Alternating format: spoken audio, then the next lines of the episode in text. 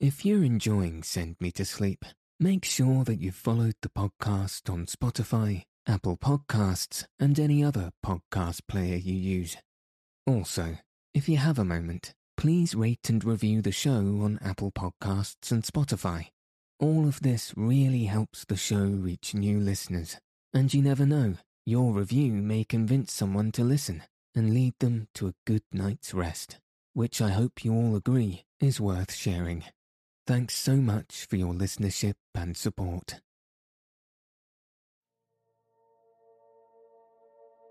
Good evening. In this episode, I'll be reading chapters 7 to 11 of The Story of Greece by Mary McGregor. So let your eyes fall heavy and your breath soften as we settle in for a peaceful night's sleep.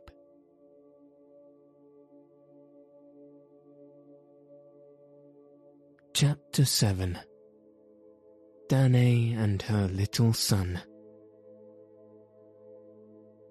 The stories I have told you are about the gods of ancient Greece. The story I am going to tell you now is about a Greek hero.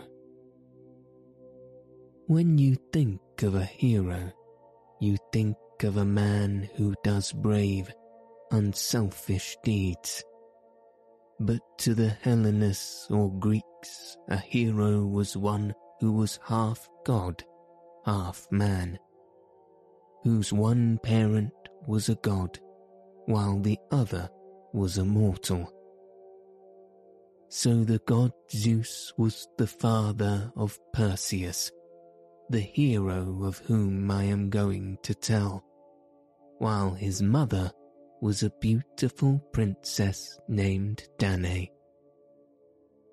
From morning to night, from night till morning, Acrisius, the father of Danae, was never happy. Yet he was a king. A king and unhappy. Yes, the king was unhappy because he was afraid that some day, as the oracle had foretold, he would be slain by his grandson.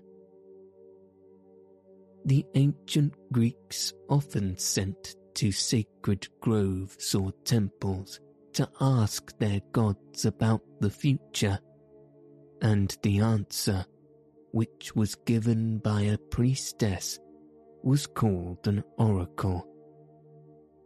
Now Acrisius, king of Argos, had no grandson, so it was strange that the oracle should make him afraid. He hoped that he never would have a grandson. His one child, beautiful, gentle Danae, he had loved well until he had heard the oracle. Now he determined to send her away from the palace, to hide her where no prince would ever find her and try to win her for his bride.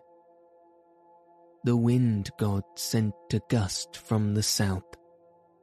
So the king shut the princess into a tower, which was encased in brass and surrounded it with guards so that no one, at least of all a prince, could by any chance catch a glimpse of his beautiful daughter.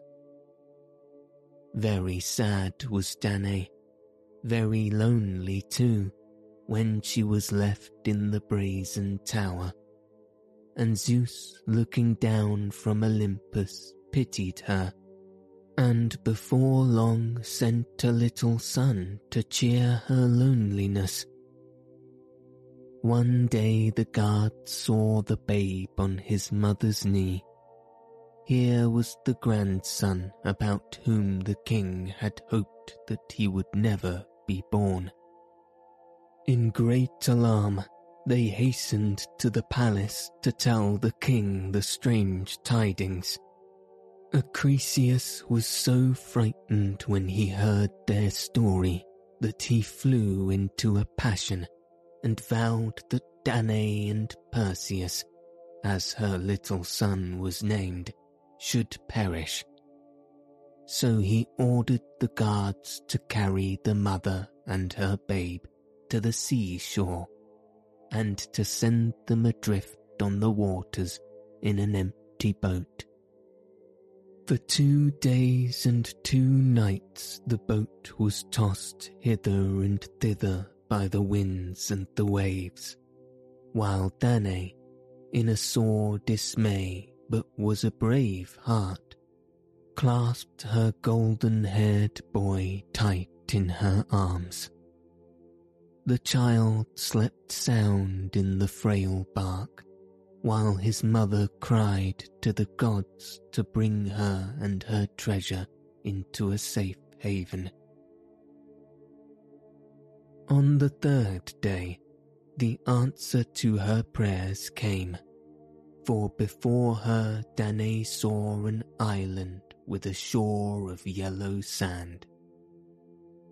And on the shore stood a fisherman with his net looking out to sea. He soon caught sight of the boat, and as it drew near, he cast his net over it and gently pulled it to shore.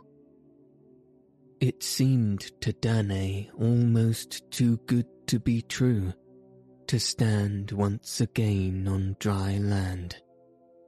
She thought it was but a dream from which she would awake to find herself once more tossing on the great wide sea.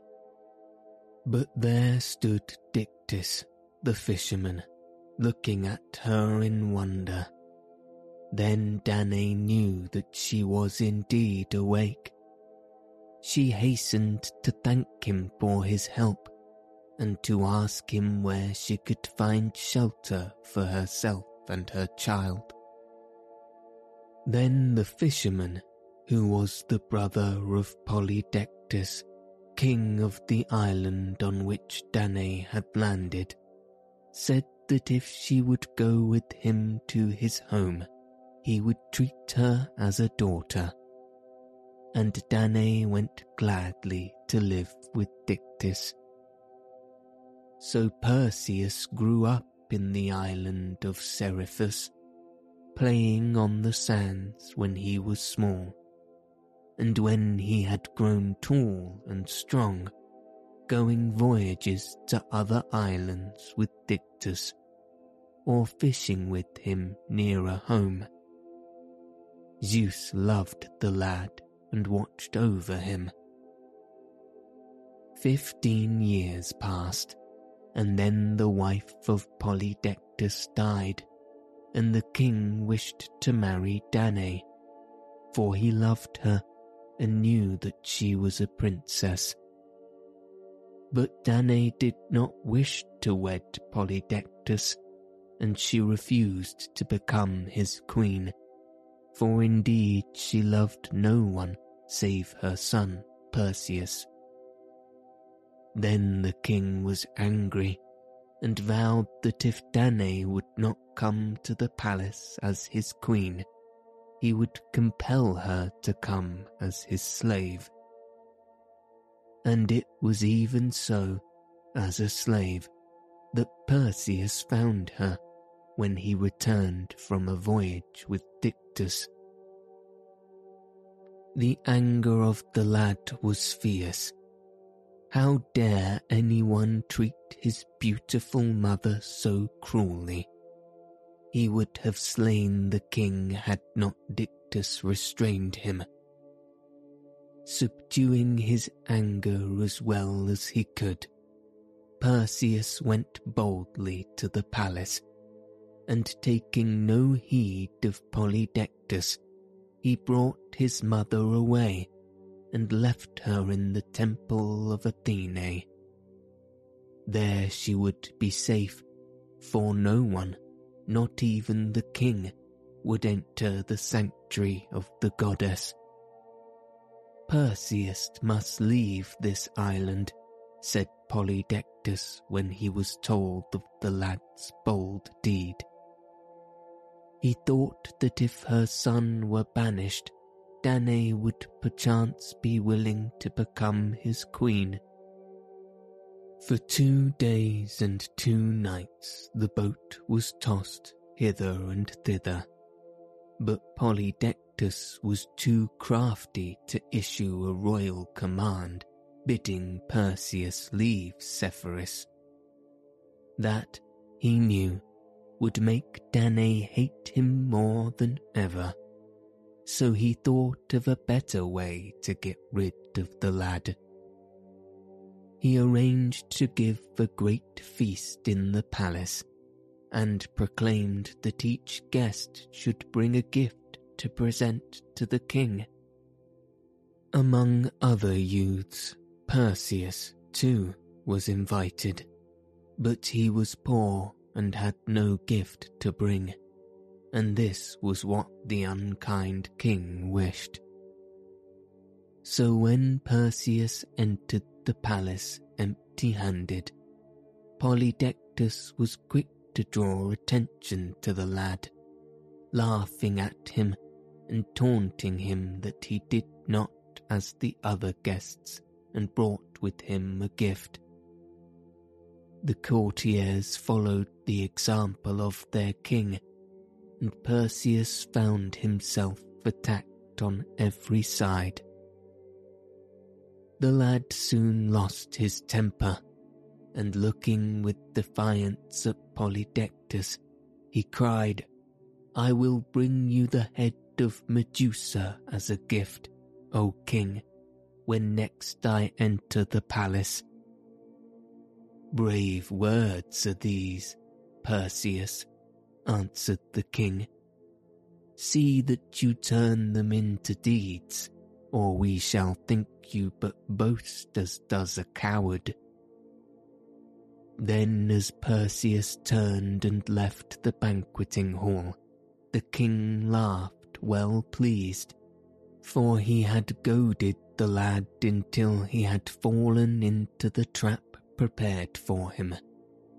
If Perseus went in search of the head of Medusa, he was not likely to be seen again in Seriphus, thought the king. And Perseus, as he walked away towards the sea, was saying to himself, Yes, I shall go in search of Medusa nor shall I return unless I bring her head with me, a gift for the king. Chapter 8 The Quest of Perseus Medusa and her two sisters were named the Gorgons. The sisters had always been plain and even terrible to see. But Medusa had once been fair to look upon. When she was young and beautiful, her home was in a northern land where the sun never shone. So she begged Athene to send her to the south where sunshine made the long days glad. But the goddess refused her request in her anger, Medusa cried, It is because I am so beautiful that you will not let me go. For if Medusa were to be seen, who then would wish to look at Athene? Such proud and foolish words might not be suffered by the gods, and the maiden was sharply punished for her rash speech. Her beautiful curly hair was changed into serpents, living serpents that hissed and coiled around her head. Nor was this all, but whoever so much as glanced at her face was at once turned into stone. Terrible indeed was Medusa, the Gorgon, whose head Perseus had vowed to bring as a gift to Polydectes. She had great wings like eagles and sharp claws instead of hands.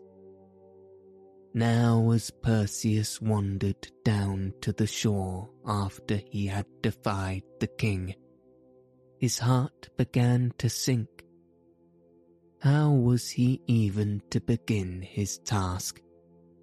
He did not know where Medusa lived, nor did anyone on the island. In his perplexity, he did as his mother had taught him to do. He prayed to Athene, and lo, even as he prayed, the goddess was there by his side. With her was Hermes, the fleet-footed, wearing his winged sandals. The gods will aid you, Perseus, said Athene, if you will do as they bid you. But think not to find their service easy, for they who serve the gods must endure hardship and live laborious lives. Will this content you? Perseus had no fears now that he knew the gods would help him, and with a brave and steadfast heart he answered, I am content. Then Pluto sent to the lad his magic helmet, which made whoever wore it invisible. Hermes gave him the winged sandals he wore so that he might be able to fly over land and sea, while Athene entrusted to him her shield, the dread of Aegis, burnished bright as the sun. The shield was made from the hide of a goat, but the Hellenes thought of it as the great storm cloud in which Zeus hid himself when he was angry for it was the shield of her father Zeus that Athene used. Upon Medusa herself, Perseus would not be able to cast a glance, lest he be turned to stone. But looking at the shield, he would see her image as in a mirror. The lad was now armed for his quest, but not yet did he know whither it would lead. But Athene could direct him. She said that the abode of the Gorgons was known to none save three sisters called the Graeae. These sisters had been born with grey hair and had only one eye and one tooth between them, which they used in turn. Their home was in the north, in a land of perpetual darkness, and it was there that Perseus must go to learn the dwelling place of the Gorgons. So at length the lad was ready to set out on his great adventure. On and on, sped by his winged sandals, he flew, past many a fair town, until he left Greece far behind. On and on until he reached the dark and dreary land where the Graeae dwelt. He could see them now, the three grey sisters, as they sat in the gloom just outside their cave. As Perseus drew near, unseen by them because of his magic helmet, the sisters were passing their one eye from hand to hand, so that at that moment all three were blind. Perseus saw his chance and stretching out his hand seized the eye. They, each thinking that the other had it, began to quarrel. But Perseus cried, I hold the eye in my hand Tell me where I may find Medusa, and you shall have it back. The sisters were startled by a voice when they had neither seen nor heard anyone approach. They were more startled by what the voice said. Very unwilling were they to tell their secret, yet what could they do if the stranger refused to give back their one eye? Already he was growing impatient and threatening to throw it into the sea. So, lest he should really fling it away, they were forced to tell him where he would find the Gorgon. Then Perseus, placing the eye in one of the eager, outstretched hands, sped swiftly on his journey.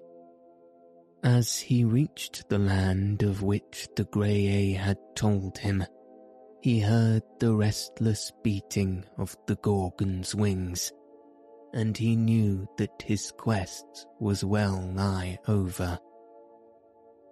Onward still he flew, and then, raising his burnished shield, he looked into it, and lo, he saw the images of the Gorgons. They lay, all three, fast asleep on the shore.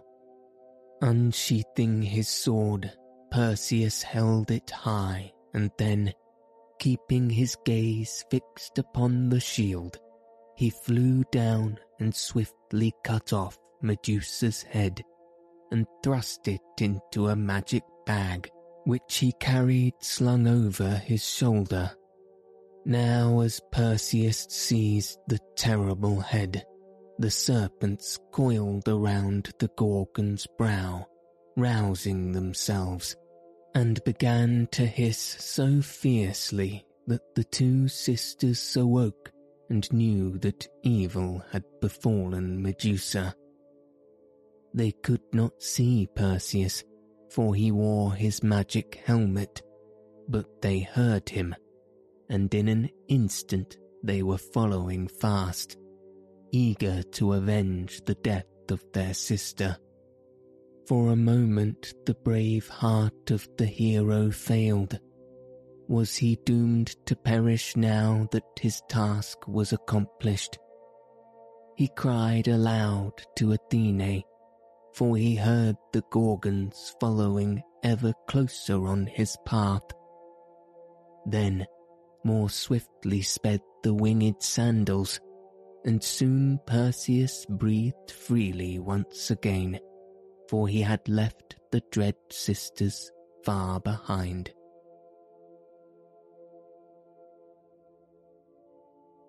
Chapter 9 Andromeda and the Sea Monster as Perseus journeyed over land and sea on his great quest, he often thought of the dear mother he had left in Seriphus. Now that his task was done, he longed to fly over the blue waters of the Mediterranean to see her, to know that she was safe from the cruel King Polydectes but the gods had work for Perseus to do before he might return to his island home. Again and again, the lad struggled against wind and rain, trying ever to fly in the direction of Seriphus. But again and again he was beaten back. Faint and weary he grew tired too of striving, so that he thought he would die in the desert through which he was passing. Then, all at once, it flashed across his mind that Hermes had told him that as long as he wore the winged sandals, he could not lose his way. New courage stole into his heart as he remembered the words of the god and soon he found that he was being carried with the wind towards some high mountains. Among them he caught sight of a titan or giant named Atlas, who had once tried to dethrone Zeus, and who for his daring had been doomed to stand, supporting on his shoulders the vast pillar of heaven and earth, a weight of cumbrous grasp. The face of Atlas was pale with the mighty burden he bore, and which he longed to lay down. As he caught sight of Perseus, he thought that perhaps the stranger would be able to help him, for he knew what Perseus carried in his magic bag. So as he drew near, Atlas cried to him, Hasten, Perseus, and let me look upon the Gorgon's face, that I may no longer feel this great weight upon my shoulders. Then, in pity, Perseus drew from the magic bag the head of Medusa, and held it up before the eyes of Atlas. In a moment, the giant was changed into stone, or rather into a great rugged mountain, which ever since that day has been known as the Atlas Mountain. The winged sandals then bore Perseus on until he reached a dark and desolate land. So desolate it was that it seemed to him that the gods had forsaken it, or that it had been blighted by the sins of mortals. In this island lived Queen Cassiopeia with her daughter Andromeda. Cassiopeia was beautiful, but instead of thanking the gods for their gift of beauty, she used to boast of it, saying that she was fairer than the nymphs of the sea. So angry were the nymphs when they heard this that they sent a terrible monster to the island, which lay it waste and made it dark and desolate as Perseus had seen. The island folk sent to one of their temples to ask what they could do to free their island from the presence of the sea serpent. This monster has been sent to punish Cassiopeia for her vain boast, was the answer. Bid her sacrifice her daughter Andromeda to the sea serpent. Then will the nymphs remove the curse from your homes. Andromeda was fair and good, and the people loved her well, so that they were greatly grieved at the oracle. Yet if they did not give up their princess, their homes would be ruined, their children would perish before their eyes. So while the queen shut herself up in her palace to weep, the people took the beautiful maiden down to the shore and chained her fast to a great rock. Then slowly, sorrowfully, they went away leaving her a prey to the terrible monster. As Perseus drew nearer to the sea, he saw the maiden. The next moment, he was gazing in horror at the sea serpent, as with open, hungry jaws it approached its victim. Quick as lightning, Perseus drew his sword and swooped down towards the monster at the same moment holding before him the head of Medusa.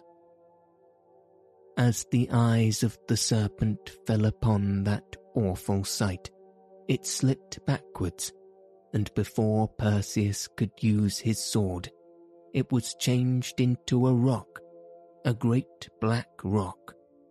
And if you go to the shore of Levant, you may see it still surrounded by the blue water of the Mediterranean.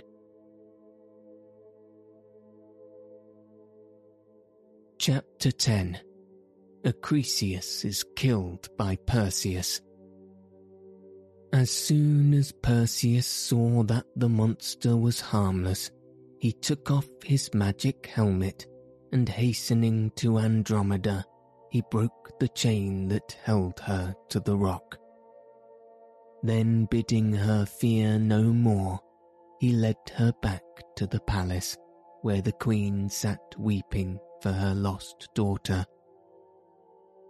When the door of her room was opened, Cassiopeia never stirred. Andromeda's arms were around her. Andromeda's kisses were on her cheek before she could believe that her daughter was in very truth alive. Then, indeed, the mother's joy was boundless. So fair, so good was the maiden that Perseus loved her, and thanked the gods who had led him to that desolate land. Before many weeks had passed, the princess was wedded to the stranger who had saved her from the terrible sea monster. Twelve months later, they left Cassiopeia and sailed away to Seriphus, for Perseus longed to see his mother and to bring her to his beautiful bride. Seven long years had passed since Perseus set out on his quest, and Danae's heart was glad when she saw her son once more. As soon as their greetings were over, Perseus left Andromeda with his mother and went to the palace, carrying with him the head of Medusa in the magic bag. The king was feasting with his nobles when Perseus entered the banqueting hall. Long, long ago, he had ceased to think of Perseus, for he believed that he had perished on his wild adventure now he saw him, grown to be a man, entering the hall. He grew pale with sudden fear.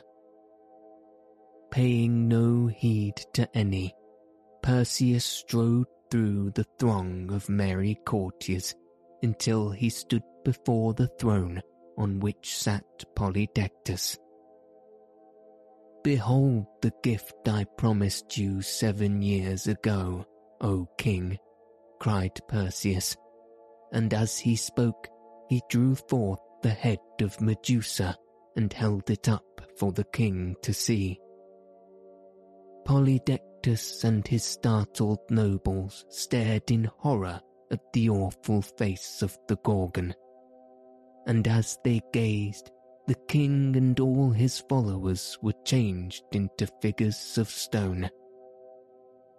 Then Perseus turned and left the palace, and telling the island folk that Polydectes was dead, he bade them now place Dictys, the fisherman, upon the throne. He then hastened to the temple of Athene, and with a glad heart gave back to the goddess the gifts which had served him so well the helmet, the sandals, the shield. As his own offering to Athene, he gave the head of the Gorgon. She, well pleased, accepted it, and had it placed in the centre of her shield. So from that day, the Aegis became more terrible than before, for the Gorgon's head still turned to stone whoever it looked upon. Danae had often talked to Perseus when he was a boy of Acrisius, her father, and of Argos, the city from which he had been banished when he was a babe. Perseus now resolved to sail to Argos with Danae and Andromeda. During these years Acrisius had been driven from his throne by an ambitious prince he was in a miserable dungeon, thinking, it may be, of his unkindness to his daughter, Danae, when she once again reached Argos. Perseus soon drove away the usurper, And for his mother's dear sake, he took Acrisius out of his dungeon and gave him back his kingdom. For Danae had wept and begged Perseus to rescue his grandfather from prison.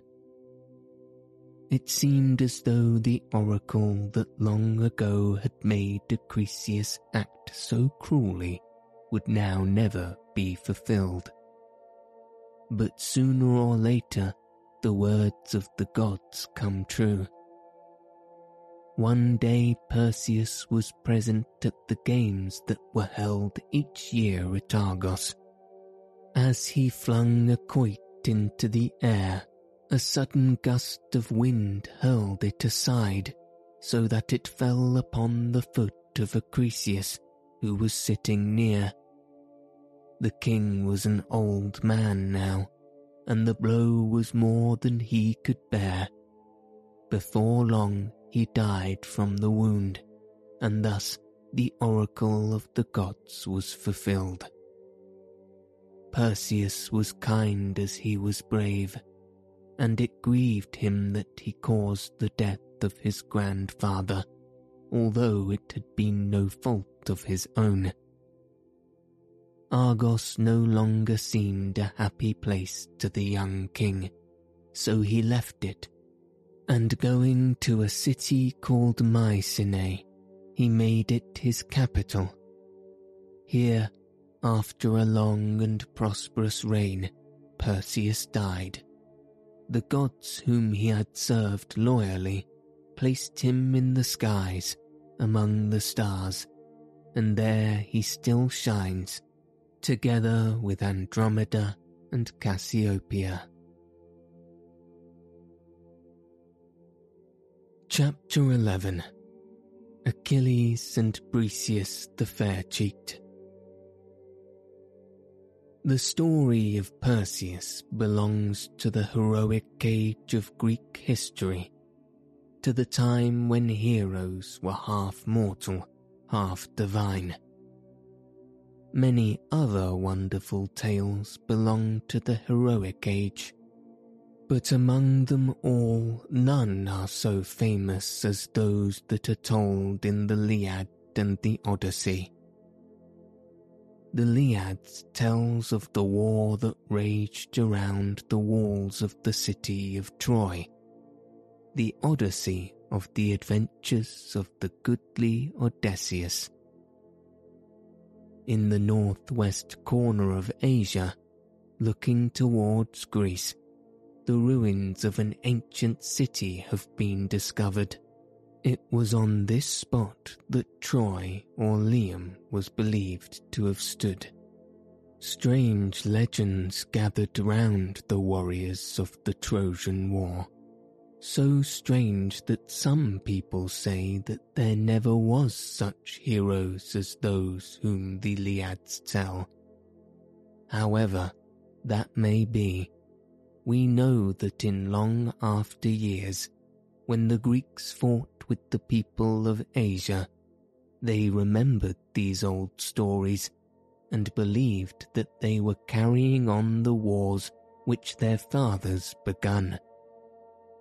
The Iliad and the Odyssey were written by a poet named Homer, so many wise folk tell, while others it may be just as wise, say that these poems were not written by one man, but were gathered from the legends of the people, now by one poet, now by another, until they grew into the collection of stories which we know as the Iliad and the Odyssey. At first, these old stories were not written in a book, they were sung or told in verse by the poets to the people of Hellas.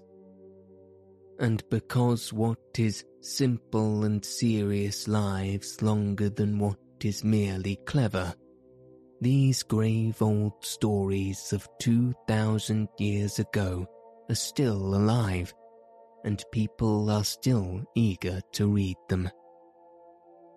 Some day you will read the Iliad and the Odyssey. In this story, I can only tell you about a few of the mighty warriors who fought at Troy, about a few of their strange adventures. If you took a map of Greece, you will easily find, in the south, the country called Peloponnesus. In Peloponnesus, you will see Sparta, the capital city, over which Menelaus was king when the story of Iliad begins. Menelaus was married to a beautiful queen named Helen. She was the fairest woman in the wide world. One day there came to the court of the king a prince named Paris. He was the second son of Priam, king of Troy. Menelaus welcomed his royal guests and treated him with kindness, but Paris repaid the hospitality of the king most cruelly. For when affairs of state called Menelaus away from Sparta for a short time, Paris did not wait until he returned. He hastened back to Troy, taking with him the beautiful queen of Sparta, who was ever after known as Helen of Troy. When Menelaus came home to find that Helen had gone away to Troy, he swore a great oath that he would besiege the city, punish Paris, and bring back his beautiful queen to Sparta. And this was the beginning of the Trojan War. Menelaus had not a large enough army to go alone against his enemy, so he sent to his brother Agamemnon, who was the chief of all the mighty warriors of Hellas, and to many other lords, to beg them to help him to besiege Troy, and, if it might be, to slay Paris. The chiefs were eager to help Menelaus to avenge his wrongs, and soon a great army was ready to sail across the Hellespont to Asia to march on Troy. But before the army embarked, the warriors sent, as was their custom, to an oracle to ask if their expedition would be successful. Without the help of goodly Achilles, Troy will never be taken, was the answer. Achilles was the son of Thetis, the silver-footed goddess, whose home was in the depths of the sea. Well did she love her son, strong Achilles. When he was a babe, she wished to guard him from the dangers that would surely threaten him when he grew to be a man. So she took him in her arms and carried him to the banks of the river Styx. Whoever bathed in these magic waters became invulnerable, that is, he became proof against every weapon. Silver-footed Thetis holding her precious babe firmly by one heel, plunged him into the tide, so that his little body became at once invulnerable, save only the heel by which his mother grasped him. It was untouched by the magic water. Achilles set sail with the other chiefs for Troy so it seemed as though the city would be taken by his help, as the oracle foretold. With him, Achilles took his well-loved friend Patroclus. For nine long years was the city of Troy besieged, and all for the sake of Helen, the beautiful queen of Sparta. Often as the three years passed, she would stand upon the walls of Troy to look at the brave warriors of Hellas, to wonder when they would take the city. But when nine years had passed, no breach had yet been made in the walls. When the Hellenes needed food or clothing, they attacked and plundered the neighbouring cities, which were not so well defended as Troy. The plunder of one of these cities, named Chryse, was the cause of the fatal quarry between Agamemnon and Achilles. In Chryse there was a temple sacred to Apollo, guarded by a priest named Chryses. His daughter, Chryseis, and another beautiful maiden named Briseis, the fair cheat, were taken prisoner when the town was sacked by the Hellenes. Agamemnon claimed the daughter of the priest as his share of the spoil, while Briseis he awarded to Achilles. Often she would stand upon the walls of Troy. When Chryses the priest found that his daughter had been carried away by the Greeks, he hastened to the tent of Agamemnon, taking with him a ransom great beyond telling in his hands he bore a golden staff on which he placed the holy garland, that the Greeks, seeing it, might treat him with reverence. Now may the gods that dwell in the mansions of Olympus grant you to lay waste the city of Priam and to fare happily homeward, said the priest to the assembled chiefs. Only set ye me my dear child free, and accept the ransom in reverence to Apollo. All save Agamemnon wished to accept the ransom and set Chryses free, but he was wrought with the priest and roughly bade him begone. Let me not find thee, old man, he cried, amid the ships, whether tarrying now or returning again hereafter, lest the sacred staff of the god avail thee naught, and thy daughter will I not set free. But depart, provoke me not, that thou mayest rather go in peace. Then Chryses was angry with Agamemnon, while for his daughter's sake he wept down by the shore of the loud sounding sea he walked, praying to Apollo. Hear me, God of the silver bow. If ever I build a temple gracious in thine eyes, or if ever I burnt to thee fat flesh, of bulls or goat, fulfill thou this my desire let the Greeks pay by thine arrows for my tears. Apollo heard the cry of the priest, and swift was his answer, for he hastened to the tents of the Greeks, bearing upon his shoulders his silver bow, and he sped arrows of death into the camp. Dogs, mules, men, all fell before the arrows of the angry god. The bodies of the dead were burned on great piles of wood, and the smoke rose black towards the sky. For nine days the clanging of the silver bow was heard. Then Achilles called the host of the Greeks together, and before them all he spoke thus to Agamemnon. Let us go home, son of Atreus, he said, rather than perish, as we surely shall do if we remain here. Else let us ask a priest why Apollo treats us thus harshly.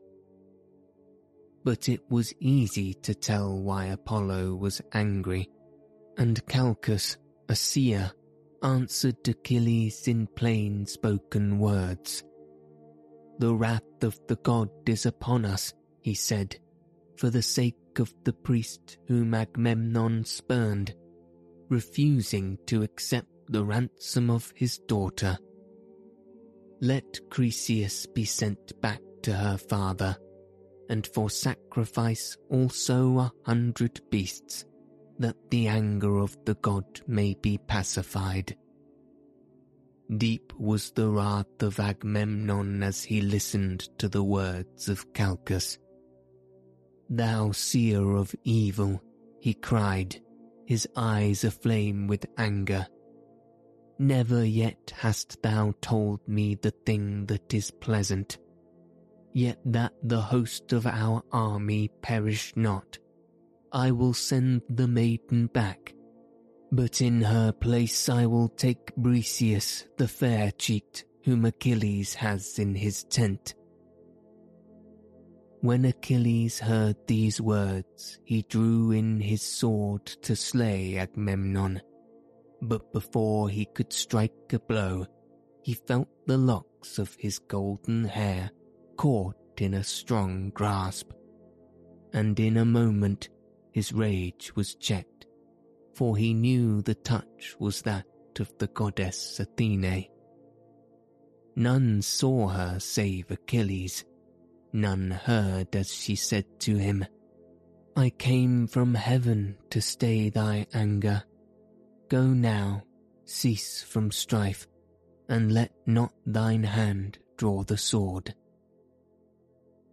Then Achilles sheathed his sword, saying, Goddess, needs must a man observe thy saying even though he be very wrought at heart, for so is the better way. Yet although Achilles struck no blow, Bitter were the words he spoke to the king, for a coward did he deem him and full of greed. If thou takest from me Briseis, he cried, verily my staff, that shall not blossom again seeing it has been cleft from a tree, never will I again draw sword for thee. Surely I and my warriors will go home for no quarrel have we with the Trojans. And when Hector slaughters thy hosts, in vain shalt thou call for Achilles. Well did Agamemnon know that he ought to soothe the anger of Achilles and prevail him on to stay, for his presence alone could make the Trojans fear. Yet in his pride the king answered, Thou mayest go, and thy warriors with thee. Chieftains have I who will serve me as well as thou, and who will pay me more respect than ever thou hast done. As for the maiden Briseis, her I will have, that the Greeks may know that I am indeed the true sovereign of this host. The assembly then broke up, and Croesus was sent home under the charge of Odysseus, one of the bravest of the Greek warriors.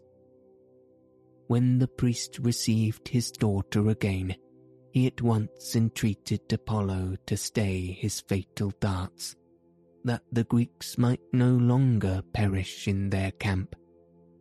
And Apollo heard and laid aside his silver bow and his arrows of death. Then Agamemnon called heralds and bade them go to the tent of Achilles and bring to him Briseis of the fair cheeks. Should Achilles refuse to give her up, said the angry king, let him know that I myself will come to fetch the maiden. But when the heralds told Achilles the words of the king, he bade Patroclus bring the damsel from her tent and give her to the messengers of Agamemnon. And the maiden, who would fain have stayed with Achilles, was taken to the king.